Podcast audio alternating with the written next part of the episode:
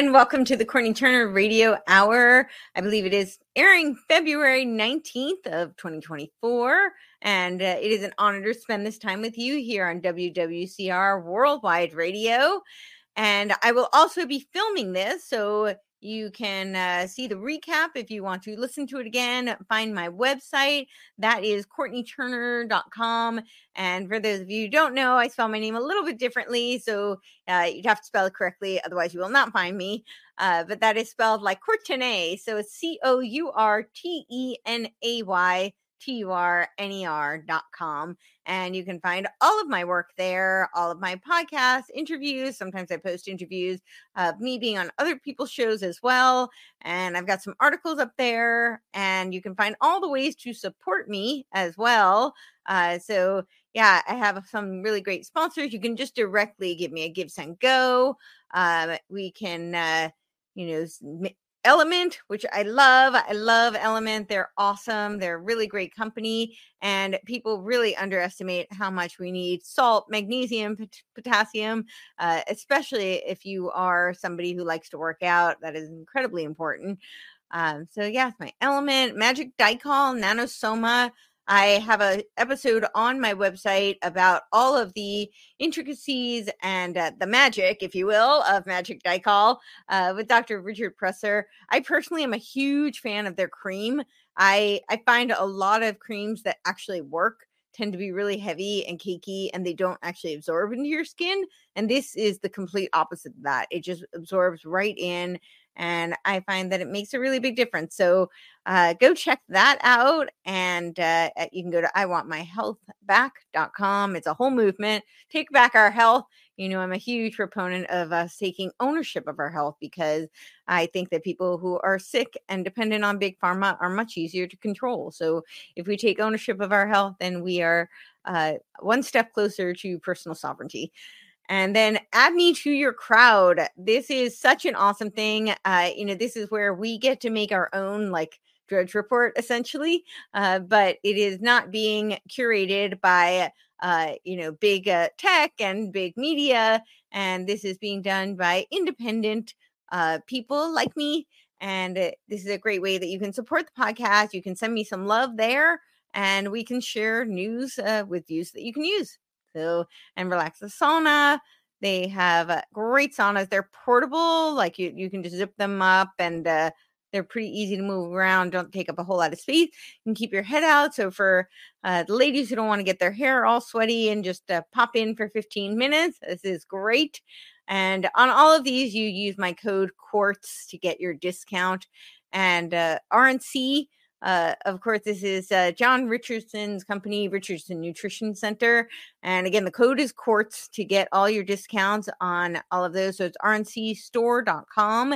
And he is the one whose father was friends with G. Edward Griffin, who is my 300th episode. And he is just a legend. And he's the one who influenced him to write that book, World Without Cancer. So you can uh, go to the site and learn more about that. EMF rocks. We're being bombarded with EMF everywhere we go. I personally love these. You can, I sleep with a little bag right uh, under my mattress, and, uh, you know, it gives me some peace of mind. And I do find that it's helped me sleep deeper. So I'm starting to get some deep sleep still working on my REM, but I'm getting deeper sleep. So that's a start. Uh, again, use my code QUARTZ and Honey Colony uh, is my great friend Miriam. She's brilliant and she has this wonderful company with really high quality, uh, you know, natural products uh, that are so healing. And uh, it's a great way to support independent journalism because you support both of us when you go to Honey Colony. So honeycolony.com. And again, the code is QUARTZ there. And then bravetv.store also forward slash quartz or when you go there just use the code quartz and uh, he uh, has some wonderful products there as well. I personally have used the Cellcore. I'm a really big fan of the Cellcore products because uh, I think some of the other, especially when it comes to like parasite cleanses, they can be a little bit aggressive, and I've experienced Herxheimer responses. I find Cellcore to be you know, really uh, gentle but yet effective. So I'm a huge fan of that their stuff there as well. And uh, he's got great research behind all of that. So you can check out that site. Make honey great again. You'll be supporting the J6 uh, you know, uh, political prisoners. So all of the money goes to them. Um, so we are, you know, really what really honored to be able to help them and of course uh you know whatever we can do because that is just tragic i've had sarah maccabee on sharing her story at the cause fest we had a uh, um Micki, uh, who is Ashli Babbitt's mom, speak, and that just brought most of us to tears because it is truly just devastating.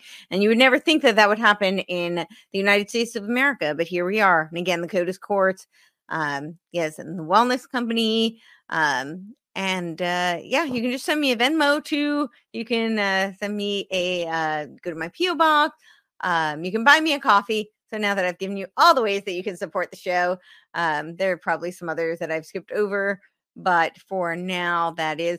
Also, I'm going to be speaking at uh, Richard Grove is doing a he does the autonomy, and I don't think I actually have that there, but I might have the link below um, to support autonomy. And if you want to take one of those classes, they are awesome.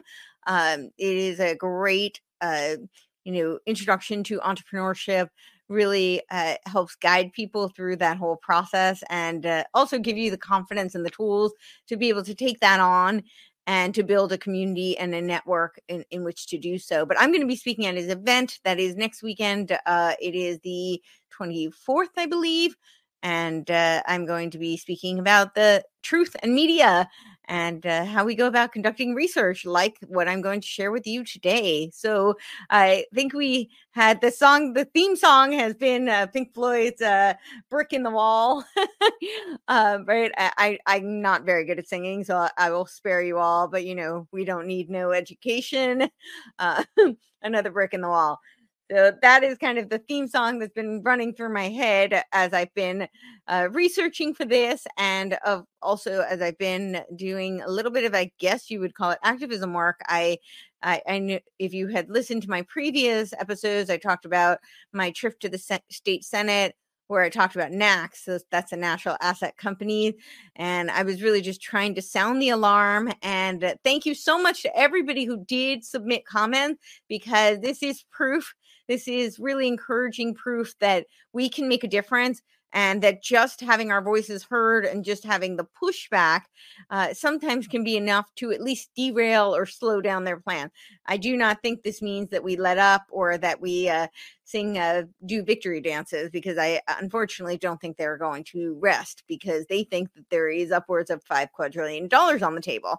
And uh, I don't know about you, but if uh, if I have five quadrillion dollars on the table, it would be pretty hard to just walk away, right? So I, I think we need to be really vigilant. But now I have been uh, involved in trying to stop locally. This uh, Governor Lee has put forth, he's announced this Education Freedom Scholarship Act. And you know, these words just sound lovely, don't they? I mean, who doesn't want education and freedom and scholarship? Uh, it really sounds like a good thing. And so, yeah, I encourage those. So, those of you are watching, uh, you can look along. And those are who are listening, I definitely recommend that you check out the Education Freedom Act, even if you're not in Tennessee, because this is part of this uh, universal school choice that they're trying to roll out throughout the United States. Um, and uh, I, I, think it. I actually, even if you're not in the United States, I think it's worth checking out because I will get into it. Uh, but this is part of an agenda to breed compliant gl- global citizenship. So they are really trying to indoctrinate and brainwash these children so that they can be. Uh, programmed and trained in order to be essentially cogs in a machine uh, in a global workforce. And this is uh, very concerning to me personally. I do not think that this is a, a, a good step for uh, individuality and freedom and individual rights and personal sovereignty.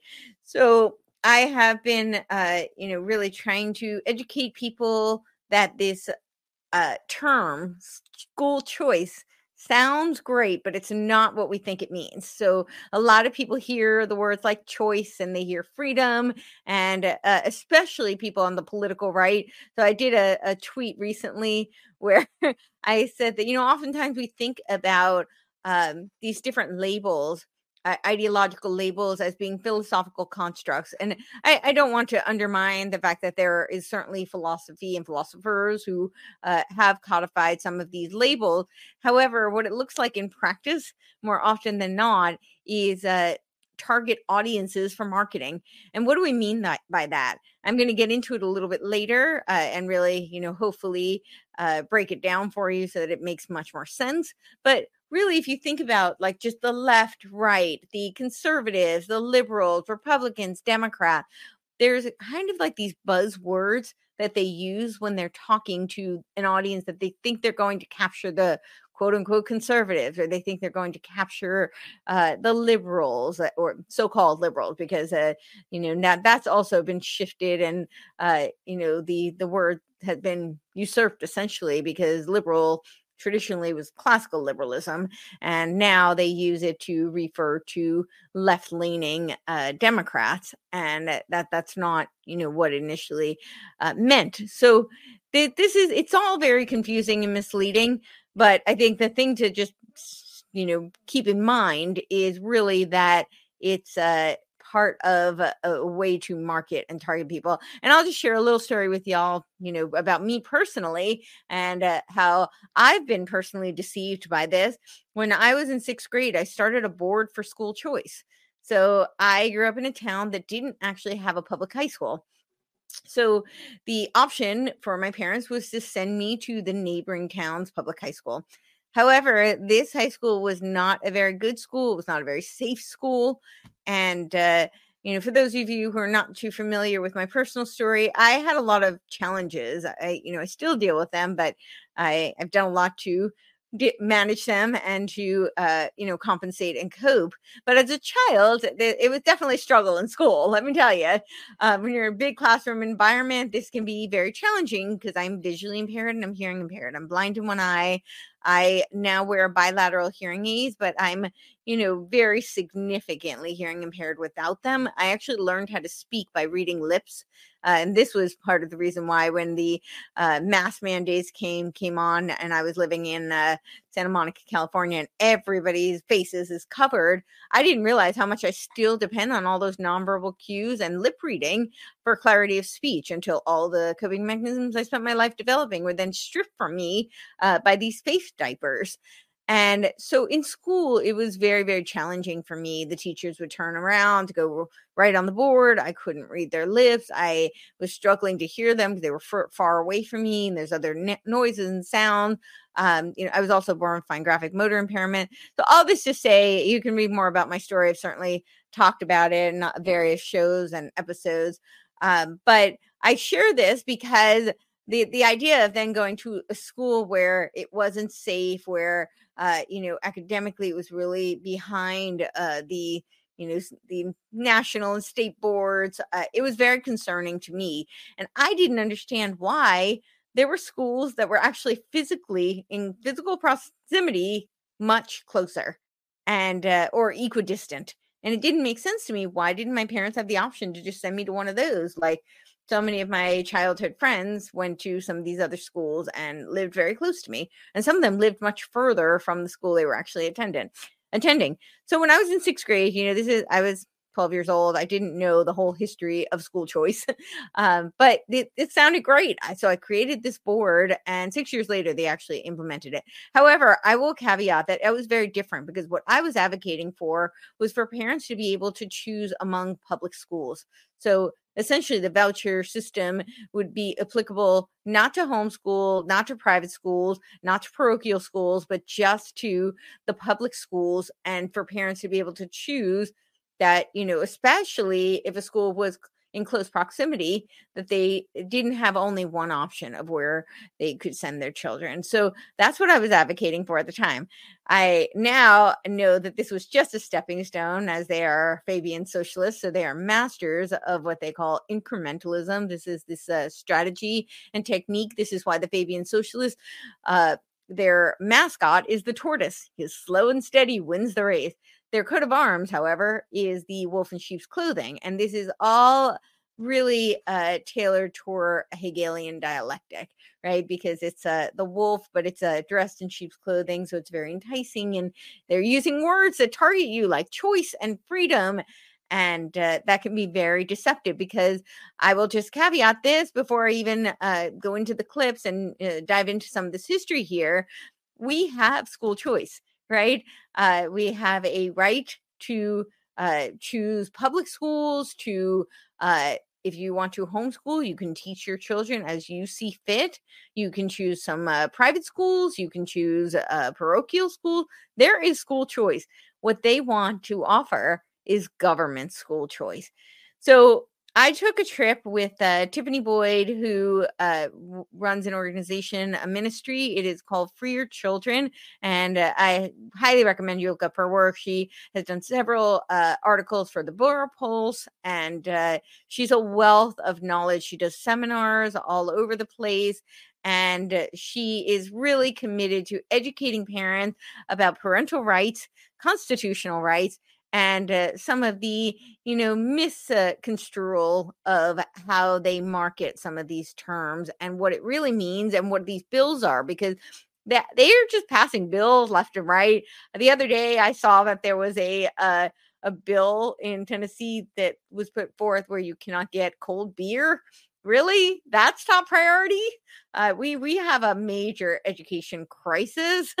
Um, we have uh, you know the SEC trying to push through where really it's part of the Biden administration's uh, America the Beautiful they call it, but it's the 30 by 30 agenda, which is trying to usurp the lands and resources from people. Uh, I mean, I could go on and on, but apparently, you know, banning cold beer is top priority. So they, it, it can be really overwhelming. And she is in the realm of education, really doing a phenomenal job of helping people and parents to, you know, sift through all of this. And we took a trip to the state capitol to meet with our uh, representatives and senators, and it was quite an experience. So, uh, those of you may be familiar with the um, the speech I did uh, for a few weeks ago, maybe it's almost a month ago now, and that was about the natural asset company and it was Senator Frank Niceley, who is a, he he is a true patriot, just a wonderful, wonderful man fighting for uh, our freedoms and our constitutional rights. And he is just uh, he's really wonderful. I can't say enough nice things about him. Um, and he's a super super sharp man. So I was very grateful and very honored that he brought me in to do this presentation. And that was a very different experience. So this was individual meetings and it was very interesting. It was very eye opening. I, you know, saw them as expecting that experience was wonderful. That when I went to go present, this was I was expecting them to be much more welcoming. However, we happened to be there the same day that uh, Americans for Prosperity were there advocating for school choice. So we were kind of the other side. We were not uh, in favor of school choice because, again, as I had mentioned, we have school choice. This was about you know government school choice that is what we are opposed to this government school choice and an overreach of government um, regulations and uh, stepping over parental rights. Now in the state of tennessee this is very interesting because most people think it's a red state they think of it as you know kind of conservative and in some ways it is although i think again in true hegelian dialectic fashion uh, they you know they create honeypots and they target different areas for different things so a lot of states they have school choice and it is true school choice so when you homeschool it means you are out of the system this is how it should be. If you are homeschooling, there should be no restrictions, no parameters, no regula- regulation, and honestly, no surveilling, no tracking, no metrics. Uh, that's what it should be. If you choose to take your parents out of the system, I mean, your children, if you as a parent take your children out of the system, you should be out of the system. uh, however, in Tennessee, that is not how it works. So there's a couple of types of homeschool. There's uh, independent homeschool, and independent homeschool already have to. They're they're really not quote unquote independent, uh, not as the, the, the name would imply. They have to report, they have to uh, test, you know, standardized boards, they have to uh, comply with uh, certain medical wellness type checks, and they have a lot of regulations on them. That is not truly independent school choice, but that's what they call them. Um, and then there is another category I'm blanking on, but the but category that most of them tend to fall into is this category four, where there are uh, religious exemptions and they're technically considered private school. So even their homeschool, even though they're homeschool, they're under this umbrella. They call them the umbrella schools, and they're these organizations that are under the umbrella. So then they, the organization, the umbrellas, uh, those different outfits have to report. So again, it's not truly independent, uh, not the way it is in some other states, which is quite interesting. And uh, so I just wanted to give you a little bit of that backdrop. We did go in and talk to them. I don't have time to outline. We actually did a radio show on uh it was uh what was this one called? It's WKOM Front Porch uh, Radio and I believe that was airing over the weekend. I did that with Tiffany, Tiffany Boyd uh, from freeyourchildren.com. And uh, we kind of went through, and uh, again, we're going to have to do a follow up. We've already planned it because uh, we didn't have time to get into everything, but it was quite the experience. So we went to each of them and we had all these meetings. And, you know, some of them were. They, they were definitely respectful and polite. Uh, I will say that. However, I was very surprised by one, how favorable many of them were to this idea of school choice, how little they knew about what it really meant and what homeschool that most of what we were there to discuss was the restrictions and sanctions that were being placed on homeschoolers and uh, of course also the fiscal ties so uh Kapiki, who I'm going to show some clips from, uh, had asked, well, if we just took homeschoolers out of it, and he said, you know, independent homeschoolers are, are out of it. Of course they are. They're already subject to government regulations, so uh, that would kind of be like a, a double dip there. Um, but and they were already, uh, yeah, this is the independent homeschooling uh, in the uh, state. It means that the student parents or legal guardians is the teacher of record under the law. Um, and uh, is responsible ensuring all educational requirements that are met under the law. So you see, they're not quite really independent. Uh, I won't read all of it, but it's pretty easy to go and look up. Uh, just for the sake of time. But then there's the church related umbrella school, and this is category four, which has the most freedom in uh, Tennessee. So, of course, that's what we're saying is that no, we don't want them to be under this Education Freedom Scholarship Act because even if they took them out, they the parents still have to pay for it. And then the other category that i was blanking on was the accredited online school. And of course those aren't really free you know independent free uh, opt out system because they they're online the curriculum is uh, designated for them and of course they have to test uh, you know according to the state and so I'm going to get into it a little bit later with uh, Charlotte Iserbytten. She is a phenomenal resource on this topic. I cannot recommend her enough uh, the deliberate dumbing down of America.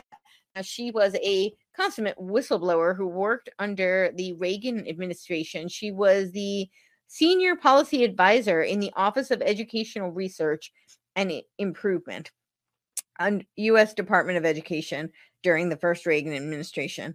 And she blew the whistle on major technology initiative which would control the curriculum in American classrooms. Iserbytten is a written as a former school board director in Canada. Oh, sorry, in uh, Camden, Maine, and was a former a co-founder and research analyst of Guardians of Education for Maine. I won't read all the rest of that. Sorry, this is a it's a used book. It's actually not that easy to get. As you can see, it's pretty thick.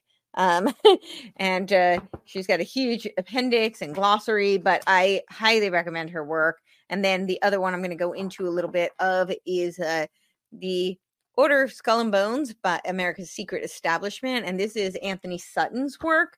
And uh, I think she he draws a lot from Iserbytten as well. And uh, her father, I believe, uh, don't quote me on this, but I'm pretty sure.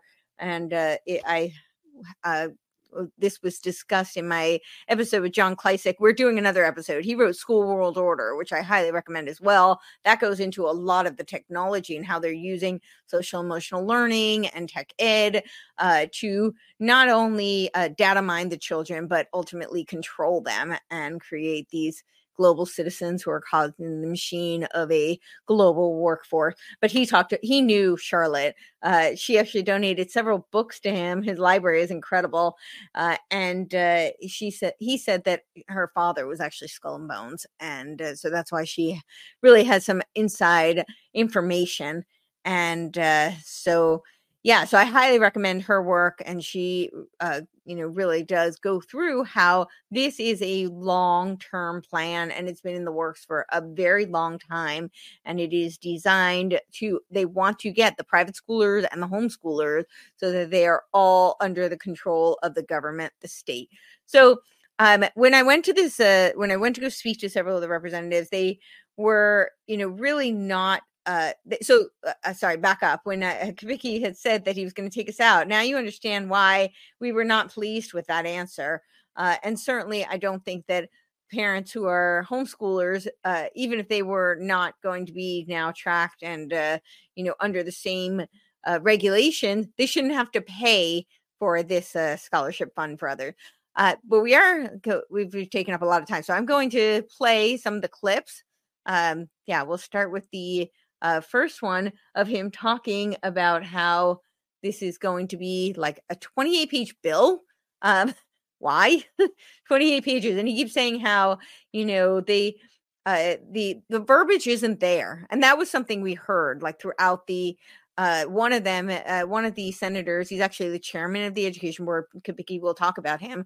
Uh, it was uh, John Ragan, and he kept arguing, saying that you know, he was required by the Tennessee Constitution to mandate, uh, you know, education for all students. This includes the homeschooling. And then he kept bringing up truancy. Now, if you're homeschooled, I don't know how you are truant unless you somehow have disappeared. Um, that doesn't really make a whole lot of sense, but they were insisting that the Tennessee Constitution requires that they have all these regulations and mandates uh, to ensure education. And that was very confusing to me. I didn't really understand how that was possible. Uh, I know that they're you know required to uh, provide an opportunity and this is what they do with the public school and so i actually i asked him to bring up the tennessee constitution and the specific verbiage to which he was referencing and then he did and i don't have it in front of me and i don't remember it word for word but nowhere in there did it say that he was required to mandate uh, you know the education or quality of education or truancy for homeschoolers. Um, so you know it did say it, it alluded to that there must be some sort of education uh, an opportunity for education provided which is what the public school system does.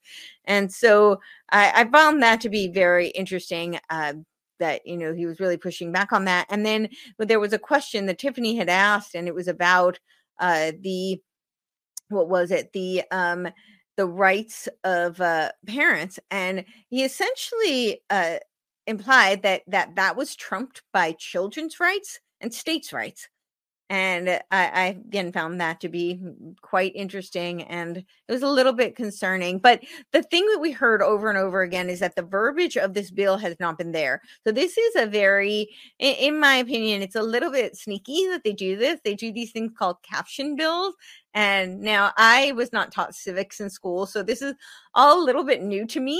And it is, and I, I, don't think I'm alone in that. So I, I admit, like, I, I'm taking a learning curve in how all of this works, but this is a little bit concerning. They do these caption bills, and then uh, they usually do a pretty quick turnaround. So all of a sudden, they're up and running, and you don't really have time to see the full verbiage. But I will tell you that with this bill, I don't really care what the verbiage is. I am opposed to this notion of school choice because what as Tiffany always says, whatever the government funds, it runs. And I think that is absolutely true. And we're going to see that with uh, uh, Warner, Todd Warner, who is a representative of District 92. He eloquently uh, addresses this. So let's play some of the clips before I ramble on any longer. There are two stories. One is that uh, there won't be any restrictions from uh, government on the uh, uh, money that follows the student.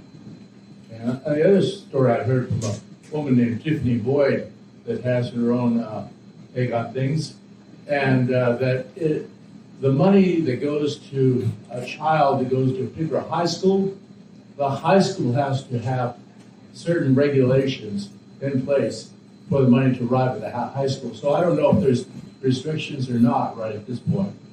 So, what what was your first question again? Just do Do, are, are, yeah. Do restrictions follow the child where are they're going to use the money? No, Okay. next question. Well, that was my question. I mean, uh, Why would I, why would I put restrictions on my private schools? Are you worried about our private schools? oh yeah, Really? Yeah. Sure. Really? Yeah. What are you, what are you worried about? DEI. DEI, In our private schools? Yeah. Yes. What, what private schools are teaching DEI? DEI. Well, then don't send your kids in a private school. I agree. If BG, if BGA can teach. It's on their website. Let me tell you something. If BGA can teach diversity, equity, inclusion, which is basically racism, Yeah. Which is outlawed, didn't we have a let law? me question. And people pay Why for would you it send your kids in there? Yes. because they want to be cool and they want to I get can't- You Starbucks. know, okay. What private schools do to, do to those kids, then don't go to private schools. Don't Right. go to those private schools. Spend Right. money elsewhere. Agreed. Pull them out of BGA. Go, go to Brentwood Academy. By the way, come down to Columbia Academy. It's only ten thousand dollars a year. They don't teach DEI. My kids go there. That sounds good. Look, Hey, we got a, we got a question back Go here. ahead. Go ahead. Thank you for coming tonight. Uh, I have a question regarding the legislation. I noticed that both you and Bill Lee have been talking about the legislation since November. In the spirit of truth and transparency, would you commit to um, submitting the legislation language for the public to review with ample time for public comment and ample time for the public to understand the legislation before uh, pushing it through via a caption bill? Yes. How much time would you commit to doing? Would you say like 30 days would be appropriate? no, you can't. No. How much time would you think would be Uh, appropriate? I, I could, if, if, if I could, well, I think by third, my gut feeling is by Thursday, uh, the bill will be released to the public for, for looking at. Um, it'll be in committee the following week, so you'd have seven days to look at it. I could break the bill out right now, and within fifteen minutes, I could walk you through the whole bill. No, I Yeah. cannot. So, You and just here's the said you reason why, could. here's the reason why. We want to make sure that we don't spend the next four months defending a bill that doesn't exist. Mm-hmm. And here you know about that. A caption bill is just a placeholder. It just allows us to hold the spot until we get the language right. So that when you see the bill, you're not calling Todd or me up going, what are you doing? And I go, what are you talking about? That's not even a bill anymore, right? That's what drives everybody crazy is the, what you see on the website isn't even what we're discussing anymore. All right, but what, but you're, but you're saying we're gonna have seven days? Is that the expectation? Yeah, expectation? because in, thi- uh, in theory, if we release it on Thursday, so Thursday, Friday, Saturday, So Sunday, Monday, Tuesday. Tuesday, I think it's in committee Wednesday, a week later, so seven days. Now, it's gonna go through sub, and then it's gonna be another seven days before it goes through full. They're full, right? And then it's gonna be double referred back to instruction full, that's another seven days. And then it's gonna refer to government operations, which is another seven days. And then it's gonna be referred to finances. But that's all fine, but again, to be, cl- for clarity, we're, you're saying the goal is we're gonna have seven days before it hits sub. Yeah, I think, I think that's, that's fair. As long as, as long as we get it released by Thursday, you'll have your seven days. So he he's I, I actually got it wrong. He's at 38 pages, but somehow he's gonna be able to break that down in 15 minutes, no problem. You know, 38 pages. I don't think I can read 38 pages in 15 minutes. Um, maybe if I were really just, you know, going through it quickly, but if I were to read something carefully, 38 pages in 15 minutes, that that he can break it all down, no problem. Um, so that that's pretty impressive. And uh, it, it's yeah, I thought they asked great questions, and he was really quick. You know, he just said, uh, "No, they will not follow the the students." I I can give you countless examples in other states where that was not the case. Um, and uh, I, I know I don't think we played this, but in his other one, you know, he talks about how you know he as long as he is there, he's going to ensure uh, the you know that there is not uh, it, that it's not going to follow the students, and that you know he will ensure the freedoms and rights. But uh, the truth of the matter is that, as he said, he's not going to be there forever, ever. And what happens is they lay groundwork. So you're letting a bill be passed that could be letting the setting the foundation uh, to be built upon and who knows what the legislature thereafter will do. So that that it, it is all very concerning and i know he's very focused on the verbiage but i i do not support the school choice regardless of the verbiage. It is interesting he came in kind of at the very end of a meeting i was having with uh it was uh, the, there were a whole bunch of us. So we were in a conference room and uh, it was uh, senator joe hensley and uh, kip capley and uh, I, I had been informed later. I, I, t- you know, I told them, voiced some of my concerns. Uh, they told me I was using big words that they had not heard before, and uh, I, you know, I've said no problem. Like, let's break this down. I think it's really important. I think we should all go through it, which is why I'm uh, telling people to read these kind of books. Um, and uh, the other one is also John Taylor Gatto. You know, he also wrote The Dumbing Down of America, and uh, he wrote several books. He's also a phenomenal resource. And uh, actually, Richard Grove did a five-hour interview with him. If you can find that, it was phenomenal. So, and he goes through the, you know, a lot of very similar topics about this agenda. It's uh, it's pretty extensive and it has a very long history. I, it goes all the way back to the 1800s, quite honestly. Uh, with Wilhelm Wundt. But yeah, so he, but Cepicky came into this meeting really at the very, very end of it. And uh, yeah, he uh, just, so he had really like not heard a lot of the concerns that everybody had. And then he just waltzed in saying, okay, well, so your big concern is homeschoolers. So we just won't put them in the bill. But that does not solve the problem. Really, I think there should be a whole reform. Eh, there should be tax reform as well as there should be really true, genuine homeschooling where they do not have any strings attached. Um, and uh, I think, yeah, we'll, maybe we'll play one of the other clips. Right. Um, we asked the, I don't know the acronym, it's Tennessee Homeschool. THEA. Thank you very much. Uh, we asked them for their position on this of whether or not the homeschool association wanted to be included in the bill or wanted to be excluded from the bill. Does, does the reward outweigh the risk? And their answer was unequivocally, it does not. They don't want to be part of this because they're scared that once they start taking money, big government's going to start dictating. So, So, so Ten- Tennessee Homeschools Association as well as HSLDA, Homeschool Legal Defense Association, both have a position that we do not want homeschoolers included in, in this language at all. the first one you said was the, It's Tennessee Homeschool Education Association. I know we have a letter from them. Well, I, I'm just saying, I, HSLDA nationally, they advocate against school choice. So, so both, both organizations do not want I can't tell you whether or not that's in the bill or not because the bill hasn't been released. But I hear, I hear that perfectly clear. If that's enough for you right there. So Number which two category? was, you asked about private schools and government interference, right? So here's what I tell you with it. Hypothetically, if the bill was before you right now, my goal is not to make private schools more like public schools. My goal is to make public schools more like our privates in the freedom and the autonomy they have to teach and teach and teach. Now, as a member of the General Assembly for the last six years, I have no inclination or want to bother private schools in the way they conduct their business because I can give you acad- academic scores that they're not the problem in Tennessee, academically. Now, may have an issue with some of the things they teach, but academically, those students are performing above and beyond what the bulk of our public school kids do. And I am not going to do this job for the rest of my life, okay? Because it'll kill me. But while I will promise you this, while I am there, I will protect and respect the wishes of the homeschool people that have made it perfectly clear is to stay out of my business. And number two, I am not going to do things that are going to jeopardize the performance of our private schools.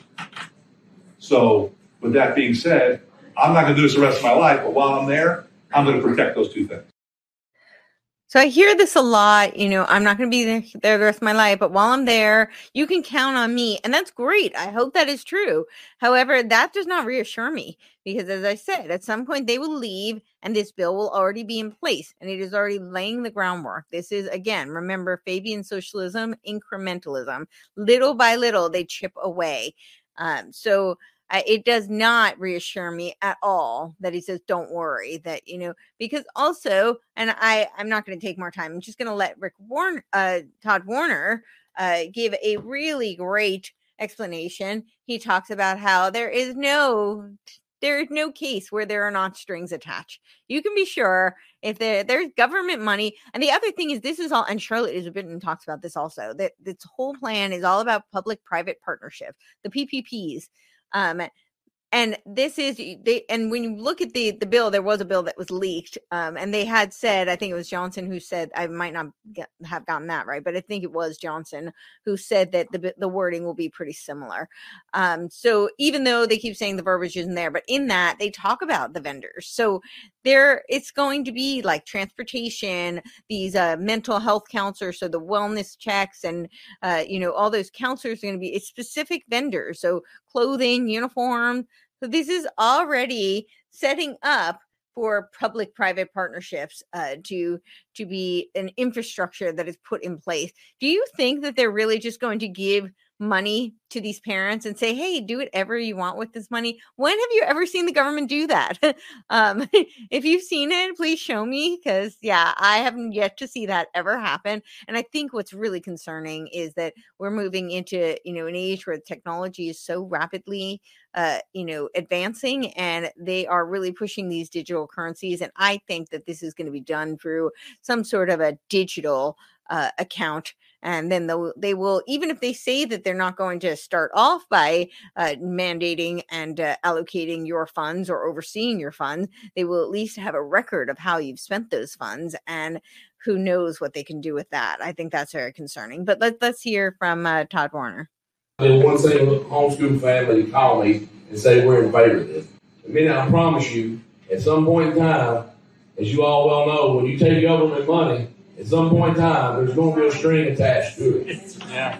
So I think that's the reason the homeschoolers have took their position, uh, and, and, I don't like it. You know. But let's, you know, he got the inside information, so, you know, let's let him tell us all he will. And remember this on, on this school choice bill. Um, we have roughly across the state of Tennessee, we've done some rough estimates. We have roughly about 3,500 open seats across the state in private schools. 3,500, I have a million students in public schools. So there's a capacity issue, right? There's no, there's no capacity. And obviously, the bulk of those opportunities are in two districts. They're in Shelby and Davidson County, where one could argue those kids need the most help they can get. Um,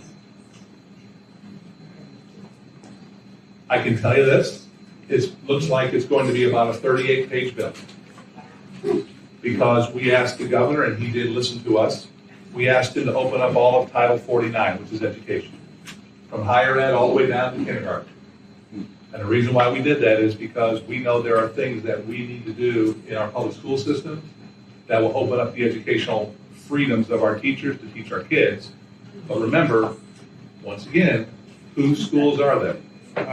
Which means you have to be involved. And if you see something you don't like, call us.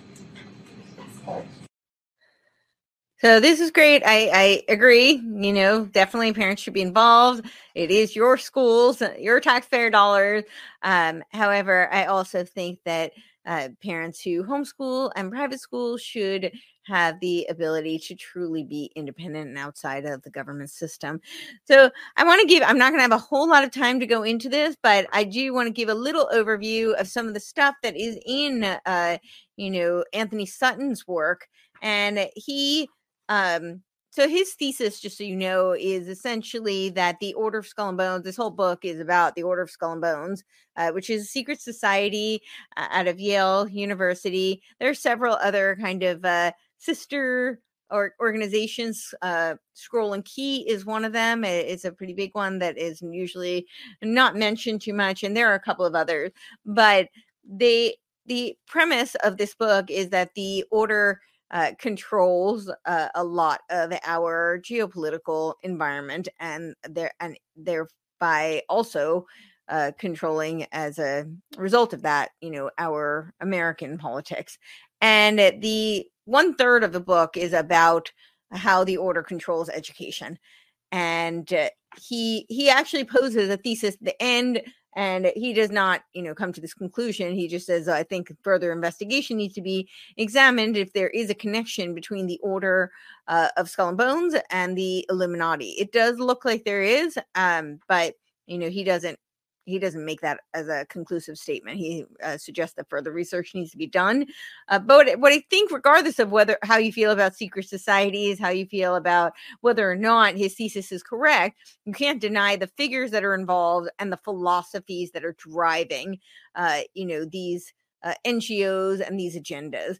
So uh, i think it's really important to start with hegel. He's a very influential and he is a very uh, you know he's kind of a key player he's integral in all of this and uh, i'm going to just read from one of this is a quote from one of hegel's very strong influences who is johann gottlieb Fichte uh, I'm probably butchering his name, uh, but uh, he uh, said this is so. This just just so that in case you think like, oh, Hegel had nothing to do with education, this is one of his strongest influences, and he says education should aim at destroying free will, so that after pupils have left school, they shall be incapable throughout the rest of their lives of thinking or acting otherwise than as their schoolmasters would have wished. That is by Johann Gottlieb Fichte, who again was a really strong influence on Hegel. So I, I typically when I outline this, and uh, both uh, Charlotte Iserbyt and uh, Antony Sutton do as well. They start with Wilhelm Wundt, and Wilhelm Wundt was uh, a he's known as kind of like the father of psychology of American psychology, and he was very influenced by Hegel. So uh, we have a um, I will start with this. He is a quote he says that, and this is just to kind of preface the uh, next chapter where the order controls education. He says, above all, the reader must, at least temporarily, while reading this work, put to one side the descriptive cliche cliches, as I was talking before. It's kind of more marketing strategy. Um, the cliches of left and right, liberal and conservative, communist and fascist, even Republican and Democrat. These terms may be important for self recognition. Again, it's how people identify, um, but then their target audiences for marketing.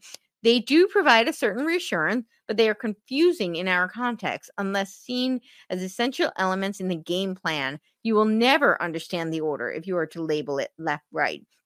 So, most of this is about his uh, third hypothesis is that the order uses Hegelian dialectic processes to bring about a society in which the state is absolute, all powerful. So, that is really essential to understand because they they use left and right. This is something I was trying to explain when I went to speak at the Senate because you know they kept saying, well, you know, the the Democrats are the bad guys, we're the good guys, and I just found this so strange because it it dawned on me, wow, we would actually probably be better off in this state, and uh, you know maybe in others, uh, at least to advocate for what it is I'm looking for for individual freedoms, individual soft personal sovereignty, and parental rights. We would probably be better off if we had a Democrat governor and a Republican legislator because they're so seeped in this dialectic. You know, the wizard circle. They don't recognize that it's a crafted, targeted dialectic that is a where they've been offered, you know, affordance traps uh, on this dialectical pole. They don't see that. They see. They told me they're the bad guys, we're the good guys, and I said, well, it doesn't really quite work that way, unfortunately. And uh, so it's important to I to know Hegel. There there were influences uh, and who followed Hegel, uh, who were very inspired by him. There were left and right, and we're going to go through them in just a minute. But I think before I do that, I think it's really important for people to understand. You know, people typically think of thesis, antithesis, synthesis. Um, that was actually uh, uh, uh, interpretation of Immanuel Kant, and the translation of Hegel's dialectic would be more accurately put as a, you know, the abstract, negative, concrete. And I think this is really important for people to understand because the negative is the part where it directly translates to something like sublation. So this is their their intent is to subvert. And the German word for this was aufheben. So it means it's an oxymoronic term. It means to lift up uh, and preserve while simultaneously canceling and tearing down. And of course, the Frankfurt School uh, drew upon this uh, and they coined uh, haven to Culture, which might be better known as cancel culture. I'm not sure that needs much expounding. Uh, but I think it's just really important for people to know because he they he thought of it, i think the visual of the spiral is a really great way to think about it. It's spiral towards the omega point and again for hegel the omega point was god equals the state. He wanted the all powerful state. So that was uh, uh that was the goal.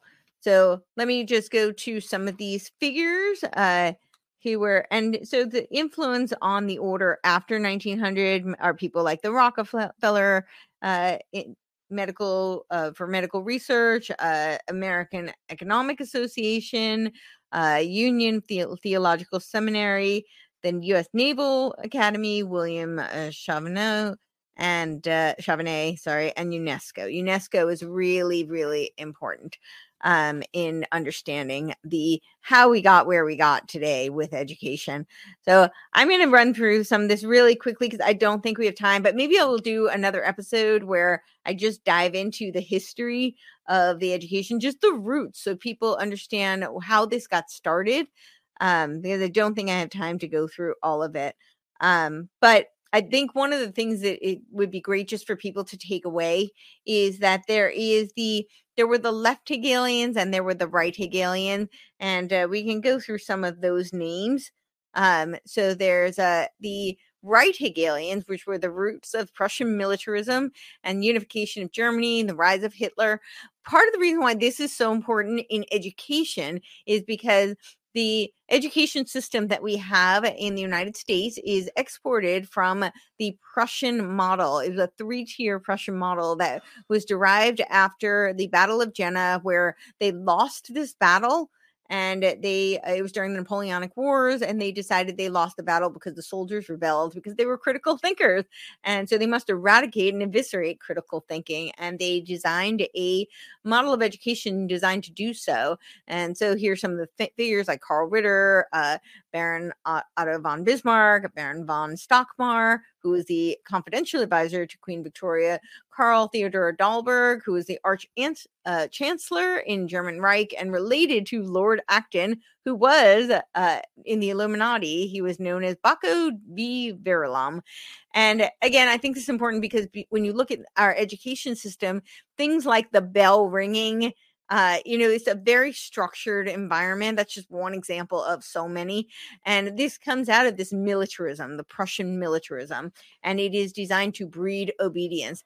So then the left Hegelians, so again, you know, this, this is dialectic. It's really important to understand this. Is, they use both in order to serve the same agenda. And what is that agenda? It is to create the all powerful state and the individuals are only can they he believed hegel believed you could only achieve freedom by serving this all-powerful state. So really the individual is insignificant uh, which is contrary to the founding principles of the united states of america no wonder they don't want to teach cursive anymore because they don't want you to read the constitution and the founding documents the declaration of independence which are all predicated on this notion of being endowed by our creator with free will uh, not having and that there is a creator there is a God who has endowed us with inalienable rights versus us being there just to serve the state.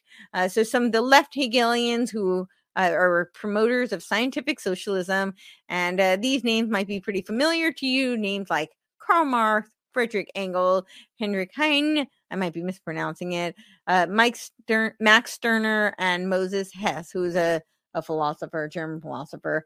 So I, I don't have time to get into all of those, but I think those names are pretty familiar.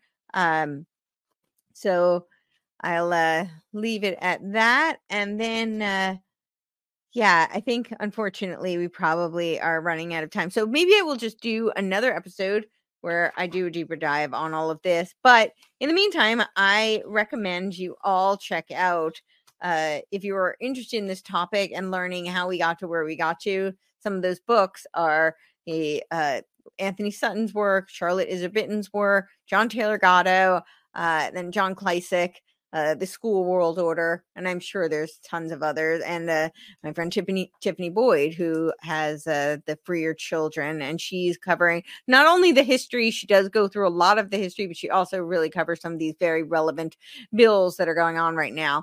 Um, but the reason I thought that the, the history is so important is because when you understand Wilhelm Wundt and how he was, you know, influenced by Hegel, you understand that there's a, and then of course John Dewey and the Leipzig connection. So I again I don't have time to go into all of that, but there is a whole book on the Leipzig connection if you're interested. Uh, it was Lance and Lionni, and they I think it's like a 155 page book. It's really a booklet, but it outlines all of these students coming out of the Leipzig University where Wilhelm Wundt taught. And some of these people are people like William James, who's known as the American father of psychology, uh, you know, Pavlov and uh, Skinner, and of course, uh, uh, Stanley Hall, G. Stanley Hall, who was a mentor to John Dewey. And John Dewey was a, a, absolutely a Hegelian and a Wundtian, and he exported this whole system. Uh, he was largely instrumental in doing so. And uh, to breed obedience and compliance, which is what they said they would do uh, after the Battle of Jena, it was to breed mindless, obedient soldiers. And it seems like that is very effective today. And the goal is to get all of the the children under government control to make them global citizens. So I, I will leave you with that, and hopefully that's a launching pad uh, for further research for you, and maybe that addresses uh, you know a little bit of the backstory of how we got to where we got today in the field of education. And uh, yeah, if you want to see more of my work, again, that is CourtenayTurner.com. So uh, I spell it like Courtenay, C O U R T E N A Y, uh, Turner.com. And uh, again, because I didn't give the P.O. Box um, before, it is P.O. Box 680093, Franklin, Tennessee, uh, 37068. And uh, again, you can go check out my website and uh, find all of my work there. Support my work because I cannot continue. Otherwise, I'm completely dependent on the support of you to help me keep going and keep this production uh, up and running. And I'm so grateful for even just messages you want to send. And, uh, you know, uh, if you go to my podcast and you like, share, and subscribe, that really helps me as well. So I appreciate all of that. And you can reach out to me on social media platforms. I'm pretty uh, responsive on there. Uh, it's Courtenay Turner, so Courtenay Turner on all of them, except for my Instagram is Kinetic Courtz, and that's C O U R T Z. Uh, kinetic courtz and uh, that's i post more of my fitness type stuff there uh, some more of my personal just uh, health related kind of uh, stuff there because uh, you know the uh, censorship is a little bit tough so uh, but yeah that's my twitter is courtenay turner uh, at so it's courtenay and uh, you'll see pictures of me doing aerial. Um, and uh, of course, we're looking for sponsors for our Cause Fest. That's Creative Artists Uniting for the Sovereignty of Everyone. You can go to rebels, plural, for F-O-R, cause.com and check out the last one that we did. And uh, we are looking for a partnership, sponsorship, uh, and talent because we want to get it stands for creative artists uniting for the sovereignty of everyone and we want to give a platform to the independent creative artist so again that's courtenayturner.com i am your host and thank you so much for spending this hour with me